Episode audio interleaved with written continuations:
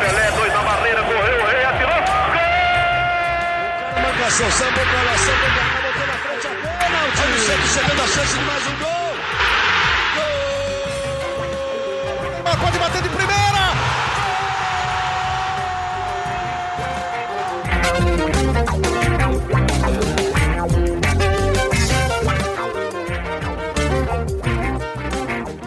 Orgulho que nem todos podem ter, este é o GE Santos. Finalmente vencemos um jogo! Depois de sei lá quanto tempo, o Santos venceu 2 a 0 em cima do Atlético Paranaense, com gol do Luan. Luan, que não fazia gol, tinha mais de um ano, quase um ano e meio.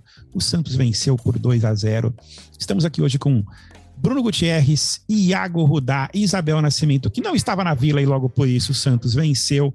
Uma vitória importantíssima para o Santos, que se afasta de vez, que de vez não, porque sempre tem aquele fantasminha que ronda, mas abre uma distância de novo considerável da zona de rebaixamento, fica tranquilo, volta a sonhar com aquela vaguinha ali no G8, se é que ela vai existir, e dá um pouco de tranquilidade para esse final de temporada.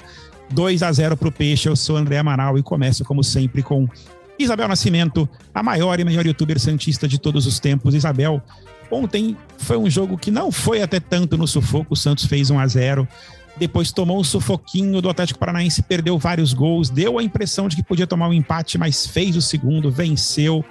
E algumas boas notícias no jogo ontem, né? A recuperação do Luan, algumas atuações interessantes. O que, você achou do jogo ontem? Bom dia, boa tarde, boa noite.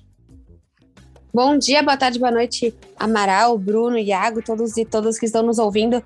Nossa, eu acho que só tem notícias boas ontem, né? Eu acho que, claro, tudo tem como melhorar, mas foi um jogo excelente. Eu vinha, eu falei isso, eu apostei na vitória do Santos e disse também que a gente acaba que por muitas vezes a gente consegue jogar bem contra o Atlético Paranaense. É um time que não importa a fase do Atlético, a gente faz bons jogos. A gente teve aquela vitória fora de casa, né? Se eu não me engano, é um, um gol do Marcos Leonardo.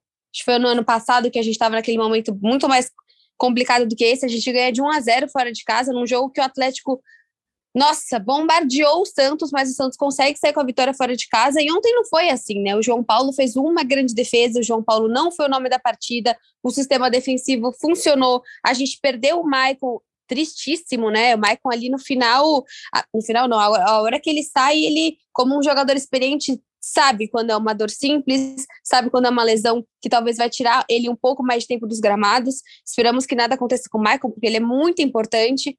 Mas assim, o Luiz Felipe entra seguro, o Bauerman fazendo uma boa partida, né? Um ataque funcionando. Eu acho que o que eu destaco de tudo isso, se não você me conhece, eu faço uma abertura de 10 minutos, é a ausência do Soteudo, porque assim, desde que o Soteudo chegou, parece que assim, o Santos só vai funcionar com o Soteudo em campo. Então, joga para o Soteudo, Soteudo cria, Soteudo ele normalmente não finaliza, mas Soteudo passa, Soteudo até cabeça, vai, vai dar de cabeçada, tudo, tudo sempre era o Soteudo. Então, eu acho que é importante ter esse ar de, é, de confiança para o nosso ataque. Peraí, o Soteudo é muito bom, mas imagina jogar com o Soteudo e não pelo Soteudo. E eu acho que isso deu para ver ontem que o Ângelo tem uma maturidade, eu até falei isso no vídeo ontem, o Ângelo, ele pode ser mais responsável com o jogo, mas ele precisa que o ataque seja mais responsável para que venha a teórica irresponsabilidade dele. Porque é um jogador jovem, ele é um jogador do drible, não vai vir da qualidade do Lucas Braga, não vai vir da qualidade do Juan, não são esses, ou do Julio, né? Quando a gente estava jogando com o Julio no ataque,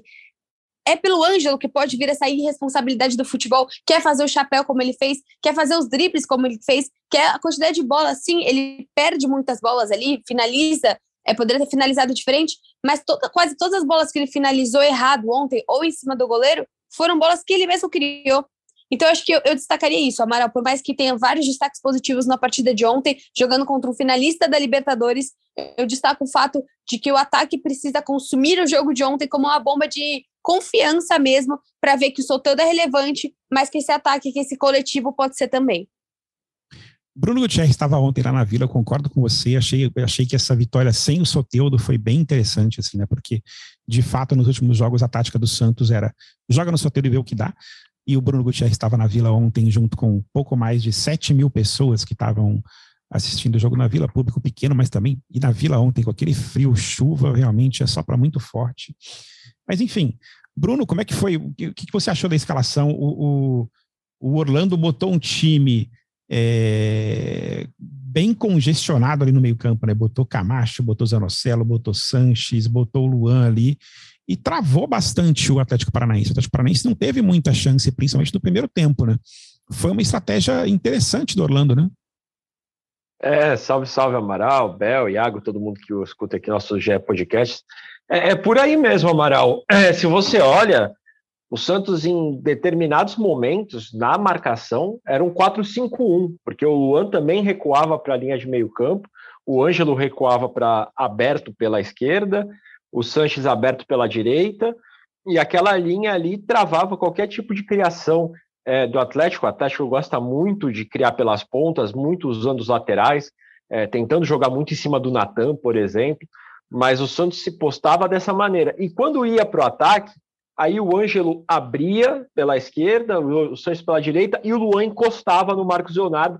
Ficava quase uma dupla de ataque, Luan e Marcos Leonardo, para tentar é, agredir o Atlético Paranaense. E funcionou, né? Essa pisada do Luan na área essa movimentação dele é que origina o, o, primeiro gol, né, no cruzamento do Felipe Jonathan, que ele aparece ali num buraco da zaga do Atlético Paranaense para fazer o gol.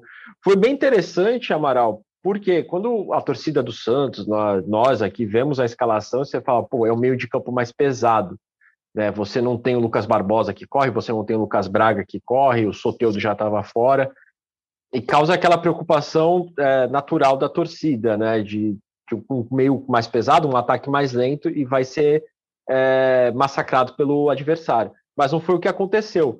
O Luan ele entra, como o próprio Orlando Ribeiro falou depois da partida, para ter mais o controle do jogo. O Orlando quer que o Santos é, se organize, tenha o controle do jogo para daí buscar o gol, agredir o adversário. E o Santos está nessa crescente. Já teve uma organização maior contra o Palmeiras, ontem, além da organização, teve esse, esse controle do jogo. E o Luan é um cara que ele prende um pouco a bola, a torcida do Santos não está muito acostumada com isso, reclamou um pouquinho no começo do jogo, mas ele tem que esconder a bola, cadenciar o jogo, nem sempre é hora de correr, nem sempre é hora de sair como um louco para o ataque, de deixar uma defesa exposta. E foi isso que ele buscou. E no, na proposta de, de jogo que o Luan tem, ele soube executar muito bem e aguentou aí bastante tempo, né? Acabou saindo do meio para final do segundo tempo. É, mas foi bom para o Luan, né? O Luan precisa é, readquirir essa confiança, né? essa vontade de jogar que ele acabou perdendo, né? Mais de um ano e meio sem fazer gol, três partidas só no ano até chegar no Santos, e ele está readquirindo essa confiança. E eu queria, é, Amaral, só para é, acrescentar no que a Bel falou sobre o Ângelo, é interessante. O Orlando Ribeiro, a gente ouviu muito Bustos falar de questão tática do Ângelo. O Lisca falou que o Ângelo tinha uma deficiência uhum. tática, que ele precisava é, corrigir. E o Orlando, ele é simples. O Ângelo mesmo falou isso, o Bauerman falou isso, que ele é um cara simples e direto, ele vê o futebol de uma maneira simples. O Orlando virou para o Ângelo e falou assim: você tem que entender que é o lateral que tem que te marcar, não é você que tem que marcar ele no partir do momento que você pegar a bola, acertar um drible, acertar o segundo, ele não vai subir mais porque ele vai ficar com medo de você pegar a bola no contra-ataque, de você vir para cima, e aí você meio que anula aquela, aquela, aquela situação e você não tem que mais ficar correndo tanto para acompanhar o lateral, porque você cria um medo no adversário. E foi isso que o Ângelo fez. Pegou a bola, o Orlando deu confiança para o Ângelo agredir, para o Ângelo dar o drible, para o Ângelo fintar, e o Ângelo fez isso, foi para cima, é, ali criou um medo no lateral do, do, Atlético Paranaense, e o Atlético Paranaense subiu pouco em cima do Ângelo e do Felipe Jonta, até por isso, porque ele sabe que se o Ângelo pegar a bola e o cara não estiver ali na marcação, o Ângelo vai partir para cima e vai criar chances de, de gol, como ele criou no primeiro e, e no segundo tempo, naquela que o Ângelo disse, ele mesmo, que foi uma das melhores partidas dele com a camisa do Santos. O, Iago Rudak também está aqui hoje com a gente, um dos nossos setoristas do Santos. Na coletiva ontem do, do Orlando, ele também falou sobre a possibilidade de ter Ângelo e Soteudo juntos em campo no próximo jogo do Santos. O Santos joga agora no sábado contra o Inter, fora de casa, no Beira Rio, né? Se não me engano, três da tarde, é um jogo antes da, da final da Sul-Americana. É, você acha que é possível ter um ataque com Ângelo e Soteudo jogando juntos? Fala Amaral, fala Bel, Gutierrez. Olha, Amaral, é, também aos Santistas e as Santistas que nos acompanham aqui, é, eu acho que assim, a, a tendência do Santos é, é que tenha Soteldo e Ângelo para essa, essa reta final do Campeonato Brasileiro. O Ângelo foi muito bem, como vocês falaram é, aqui, e o Soteldo é o craque desse time, é o grande jogador desse time. Então, é, eu, eu imagino e espero que o Orlando Ribeiro escale é, Ângelo e Soteldo juntos, talvez não para esse jogo contra o Inter, não sei se é, ele vai ter uma postura tão ofensiva assim, até porque ele falou, é, ainda na coletiva dele, ele, ele falou uma coisa que eu achei interessante, que para o jogo contra o Palmeiras, que foi a estreia dele, a tática do Santos tinha que ser uma. Já para esse jogo de na Vila contra o Atlético, a tática precisava ser outra justamente porque estava jogando em casa, o Santos precisava do resultado, precisava ser agressivo, e por isso é uma, uma formação, apesar de ter mais meio-campistas, é uma formação agressiva, né? Com Natan subindo, com o Luan tendo a liberdade para flutuar, o próprio Ângelo. É, que é um caindo pelos dois lados do campo, né? É, mas pensando daqui para frente para o Campeonato Brasileiro, eu acho que a tendência é essa mesmo. E aí cai é, o Lucas Braga, o Lucas Barbosa, quem quer que seja do, dos pontos que ele vai ter que escalar, deve ser Luan e Soteldo, perdão, Ângelo e Soteldo, acho que é a melhor, é a melhor formação para o Santos, é, pensando em ser um time ofensivo, né, fazer o que o Santos sabe fazer historicamente, que é agredir seus adversários. E seguindo nas, nas novidades do time de ontem, né, o Iago, é, tivemos a primeira vez, se eu não me engano, se eu não me engano, foi a primeira vez que o Natan jogou como, como titular. O que você achou do Natan?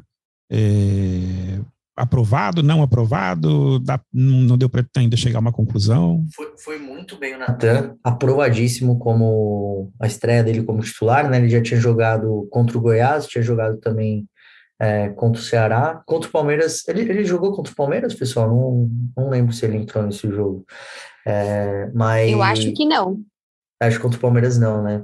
Mas ele foi muito bem. Porque, primeiro, porque o, o Natan é um jogador técnico, é, deu para perceber isso. Ele fez é, jogadas de um contra um, que não é característica tanto de lateral, que ele, ele ganhou quase todas. E ele não foi um jogador pesado, como o Lisca é, tinha dito já algumas semanas dele. Então, é, o Madison, que vinha sendo titular, o Orlando disse que é, ele não estava tecnicamente tão bem para jogar essa partida, não foi nem sequer relacionado, o Auro apareceu no banco de reservas, é uma situação que chama atenção, é, mas o Natan foi muito bem, muito bem mesmo, inclusive ele poderia até ter feito um, um bonito gol no segundo tempo, se ele tivesse se ele tivesse acertado a finalização, num lance que que sai justamente nesse um contra um. Ele recebe é, é um cruzamento que, que vem da esquerda, ninguém aparece para finalizar, porque o Santos vem no contra-ataque rápido, a bola pinga umas duas vezes na área, ele pega na, na outro, do outro lado, enfrenta o marcador do Atlético um contra um, chama o cara para dançar, leva, dribla o cara assim com a maior facilidade do mundo, ele poderia ter feito o gol que naquela altura da partida já resolveria é, o resultado para o Santos. Ele não conseguiu, mas ele foi muito bem. Eu até, eu inclusive nem estava esperando é, uma atuação tão boa do Natan, é, mas não dá para a gente pensar no Santos agora é, sem o Natan, né? É, o Madison está em fim de contrato, o Auro também está em fim de contrato. Eu acho que, ao contrário do Ângelo, por exemplo, eu já acho que o Natan é um cara que ele sim, titular absoluto do Santos a partir de agora. É verdade, assim, acho que. Amaral. Fala, Isabel. Só para complementar o que o Iago está trazendo, eu acho que quando o Iago fala assim, ah, a gente tinha propostas diferentes para o jogo do Palmeiras, eu acho que além disso tudo, você tem propostas diferentes quando você precisa se firmar. Então a gente já viu dois jogos do Orlando fazendo alterações ousadas, né, fugindo do convencional de colocar um angulo, ou seja, um vulho, ou seja, pessoas que a gente sempre via entrando dentro de campo. Eu vejo um técnico que, assim, quanto mais tranquilo a passagem dele começar a se formar, quanto mais sólido isso for, ele vai conseguir, isso for, né? Ele vai conseguir é, dar um pouco mais de toque do Orlando, sem necessariamente precisar do resultado, precisar. Poxa, quando o Santos chegar nos 45 pontos, né? Se tudo der certo, quando o Santos se livrar de fato de um rebaixamento, eu acho que não só a alteração dos adversários do Santos, mas da confiança do próprio técnico e segurança de poder criar o time que ele acha que é melhor e não necessariamente ter que sempre ganhar. Claro que, obviamente, ele quer ganhar mas ele também precisa fazer testes porque ele também está conhecendo esse elenco muito mais de perto, né? Então eu acho que essa segurança, conforme vão passando os jogos, isso também vai ser relevante para aquele monte de equipe que ele julga ideal. É, e, e, e tem uma coisa, né? Ontem mesmo, até nas substituições, ele foi muito bem. O Orlando, no, eu avalio assim, né?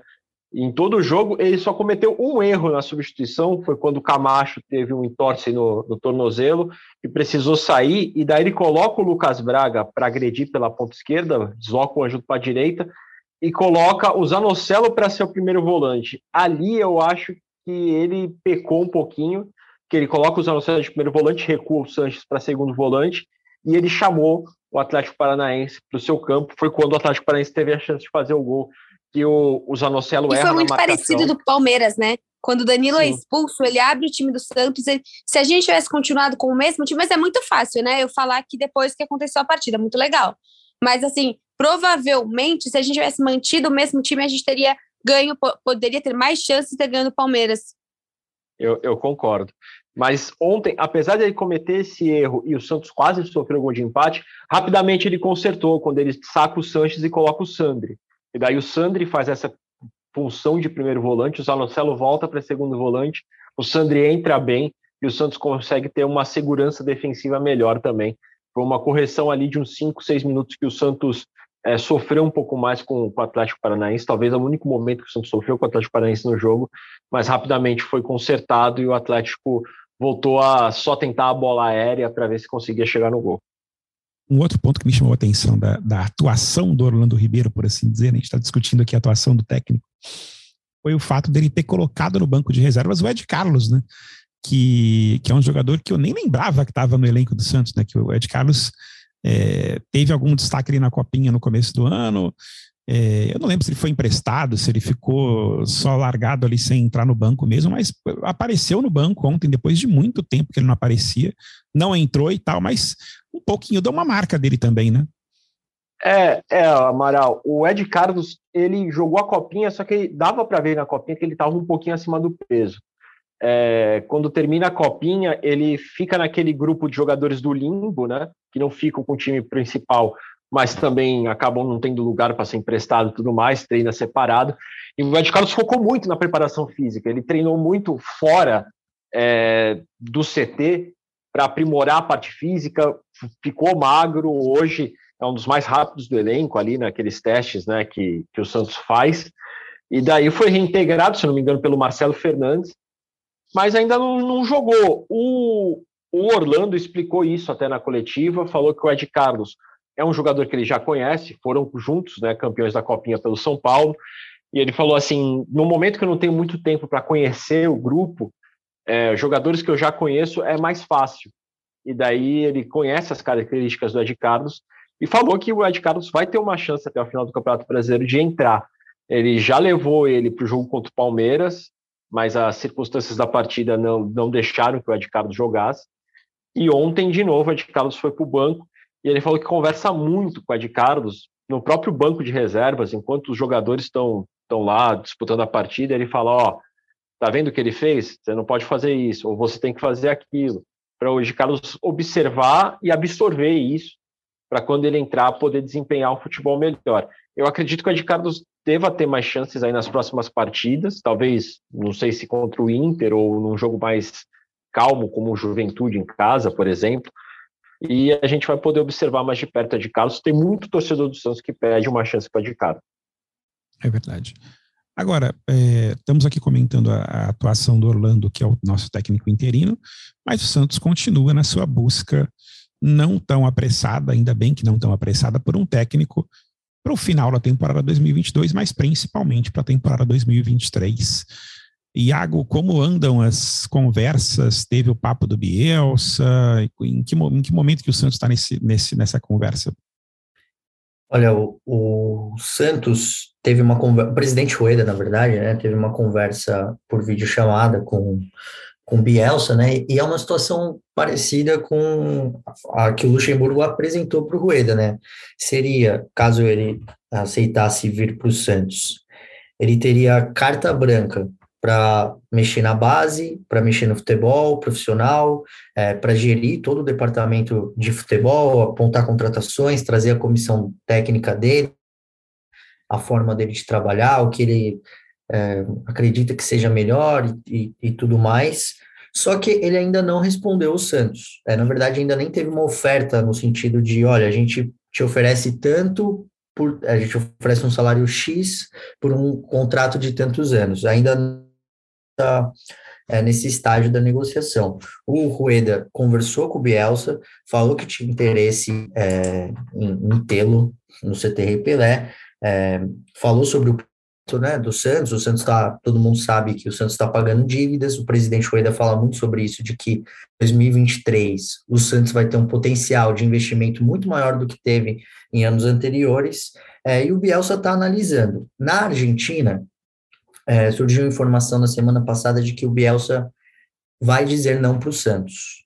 É, só que até agora o Bielsa não se pronunciou e o Santos está levando isso é, em banho-maria, vamos colocar assim. O Santos não está pressionando, entrou em contato de novo com ele para pedir um posicionamento, para ver se vai atrás é, do Pellegrino, que é outro nome que o, o Pedro conversou, mas não chegou a avançar, mas também não é uma negociação terminada, como já foi com Luxemburgo e com o BKSS. É, então o Santos está indo com muita calma. É, a tendência de que o Orlando Ribeiro fique até 2023, até porque 2023, no caso, é, temporada, o fim da temporada 2022, porque como esse ano termina é, em novembro, Brasileirão, em dezembro o novo técnico já teria que assumir, né? É, então a tendência de que o Orlando Ribeiro fique, até mesmo porque se o Bielsa for aceitar, é só para essa pré-temporada 2023 que começa no, no fim desse ano, em 2022. É, então, por enquanto, o Santos, é, deixando esse assunto em stand-by, é, sabe que é uma negociação assim, muito difícil, que o Bielsa é um nome gigantesco, é, que ele tem propostas não só do futebol sul-americano, tem gente na Europa atrás dele também, e está aguardando. O Bielsa é um cara metódico, ele é um cara difícil, é, ele não tem um, um, representante, né? Ele próprio é, assume a, as negociações para a carreira dele, é, e está nesse cenário. Então a gente pode ter novidades nos próximos dias, mas o que se diz na Argentina, de, até de pessoas mais próximas a ele, é de que o Bielsa vai falar não. Mas até agora ele não disse absolutamente nada para o Santos. Agora, é, temos ainda aí, como você falou, um resto de temporada, né? E o Santos tem seus 10 jogos para fazer até o final do Brasileirão. E, e, enfim, temos que saber o que vai, que vai acontecer com o Santos nesse final de ano. Isabel, você que é a voz da torcida, o que, que você conversou com os torcedores e no seu, até no seu vídeo do canal ontem? Como é que tá a vibe da torcida para esse final de Brasileirão? Assim, tem gente acreditando em Libertadores ainda? Tem gente assustado com, com o rebaixamento? Eu, para dizer a verdade, eu acho que o Santos nem lá nem cá não vai brigar para cair, para não cair, né? Obviamente e dificilmente também vai conseguir encostar lá em cima, até, nem tanto pela, pela fragilidade do time, mas mais pela sequência complicada de jogos que o Santos tem. É, jogamos agora contra o Inter, depois a gente pega o, o Atlético Mineiro em casa, depois aqui é vai ter uma, uma molezinha ali, entre aspas, contra o Juventude. Então acho difícil o Santos conseguir emplacar uma sequência de bons resultados para encostar ali no Atlético Mineiro, no próprio América, para entrar ali na briga pelo G7, G8, que deve ser a nota de corte para entrar numa, numa briga pela pré-Libertadores para o ano que vem. É, como é que está a voz da torcida e, e, e, a sua cabeça mesmo em relação a esse resto de temporada? Olha, Amaral, eu acho que eu fiquei muito feliz realmente com o jogo de ontem. E eu acho que o jogo de ontem ele mostra estampa ainda mais na nossa cara quanto absurdo foram os resultados 0 a 0 Cuiabá, perder do Goiás, é, perder do Ceará. Então, esses jogos foram de fato vexatórios, né? Para performance no Santos, não necessariamente só pelos adversários. A torcida hoje eu não enxergo uma torcida animada com Libertadores. Dificilmente você vê qualquer tipo de postagem em relação a isso, mas eu também sinto como você, eu sinto esse possível fantasma de, de rebaixamento se afastando um pouquinho. Então eu sinto a torcida falando um pouco menos sobre isso. E sim, nós ficamos oito dias sem Santos. Então quando vem um jogo desse, quando aparece uma oportunidade, quando vem um jogo bom, dá, oito dias dá para fazer muita coisa, né, Amaral? Então acho que oito dias deu para a torcida esquecer um pouquinho de como foi terrível assistir ao Cuiabá, ao Goiás e ao Ceará. Né? O jogo contra o Palmeiras foi bom, mas é mais uma irritação, é mais uma vez que o Santos perde para o Palmeiras. Então, por mais que o jogo tenha sido decente, né? Vamos chamar de bom, mas pelo menos um jogo regular, o saldo é negativo, porque é mais uma derrota contra o Palmeiras, né? Então eu vejo muito como deu tempo para a torcida esquecer um pouquinho desses jogos ruins e de ver, e de conseguir ver um Santos diferente. Eu acho que hoje a torcida ela está assim mais acomodada.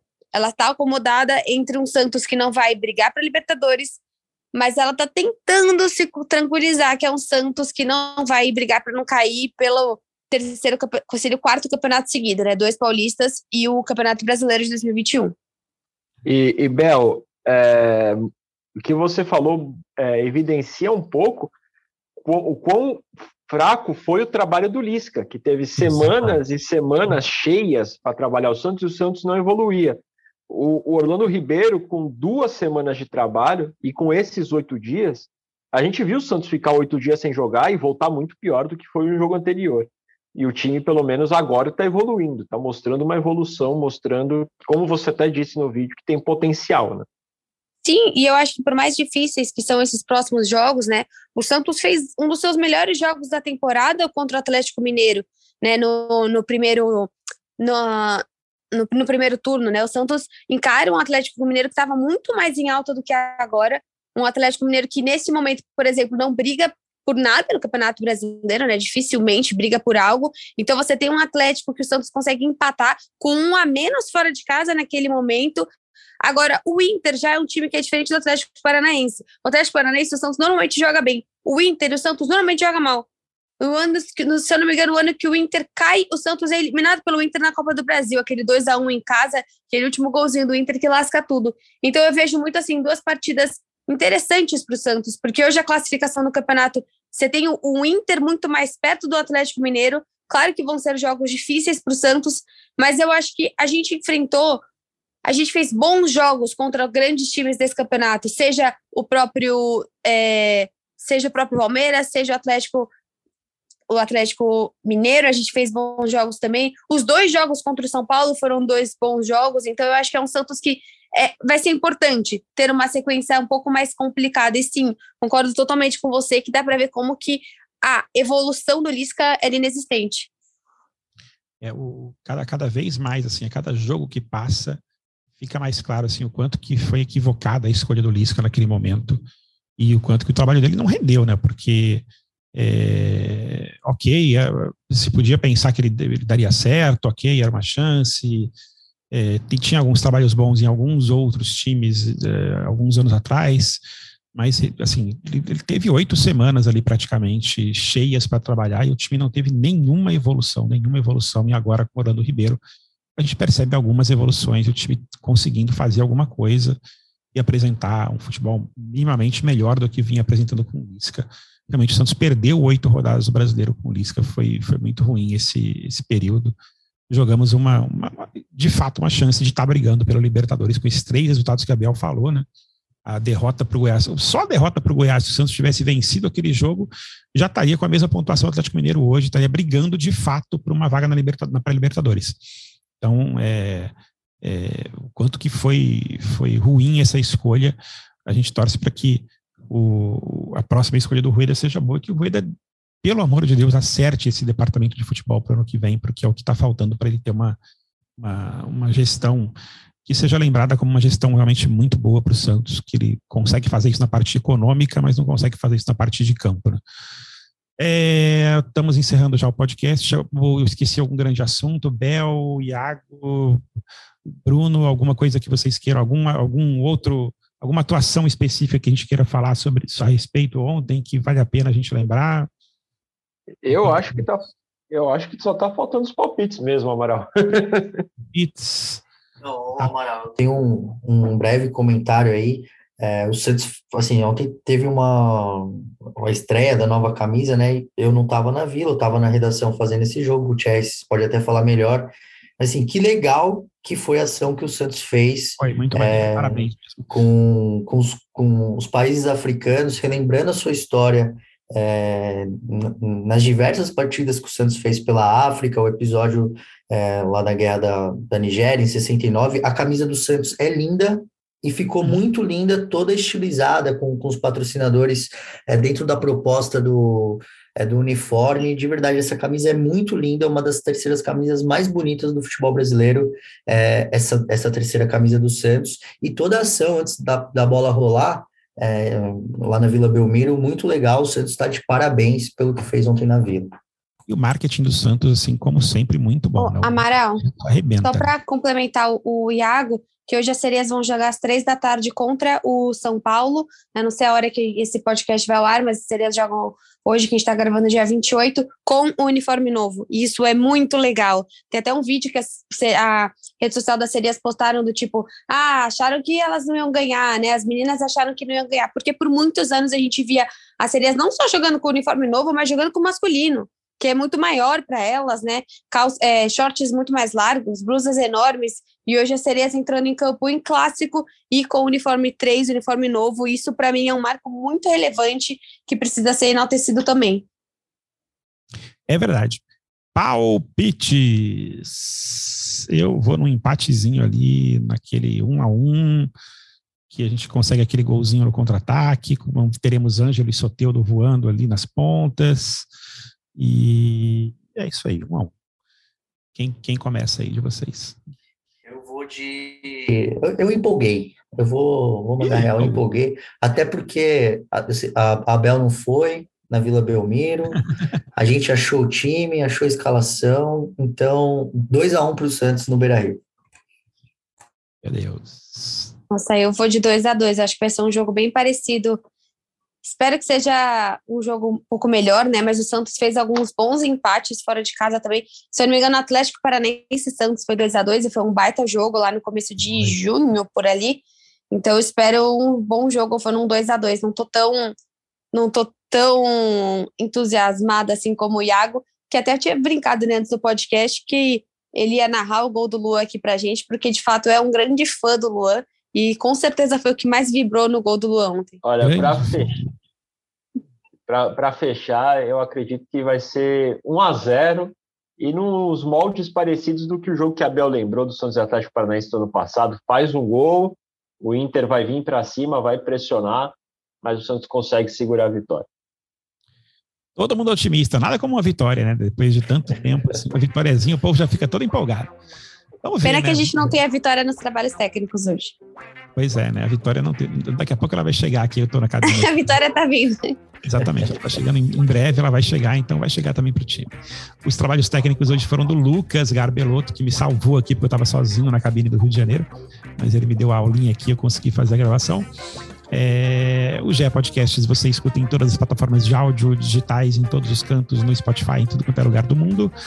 E a gente volta quando? No sábado, no domingo, na segunda, em algum dia do fim de semana, a gente vai gravar é, e falar sobre o Santos e Inter.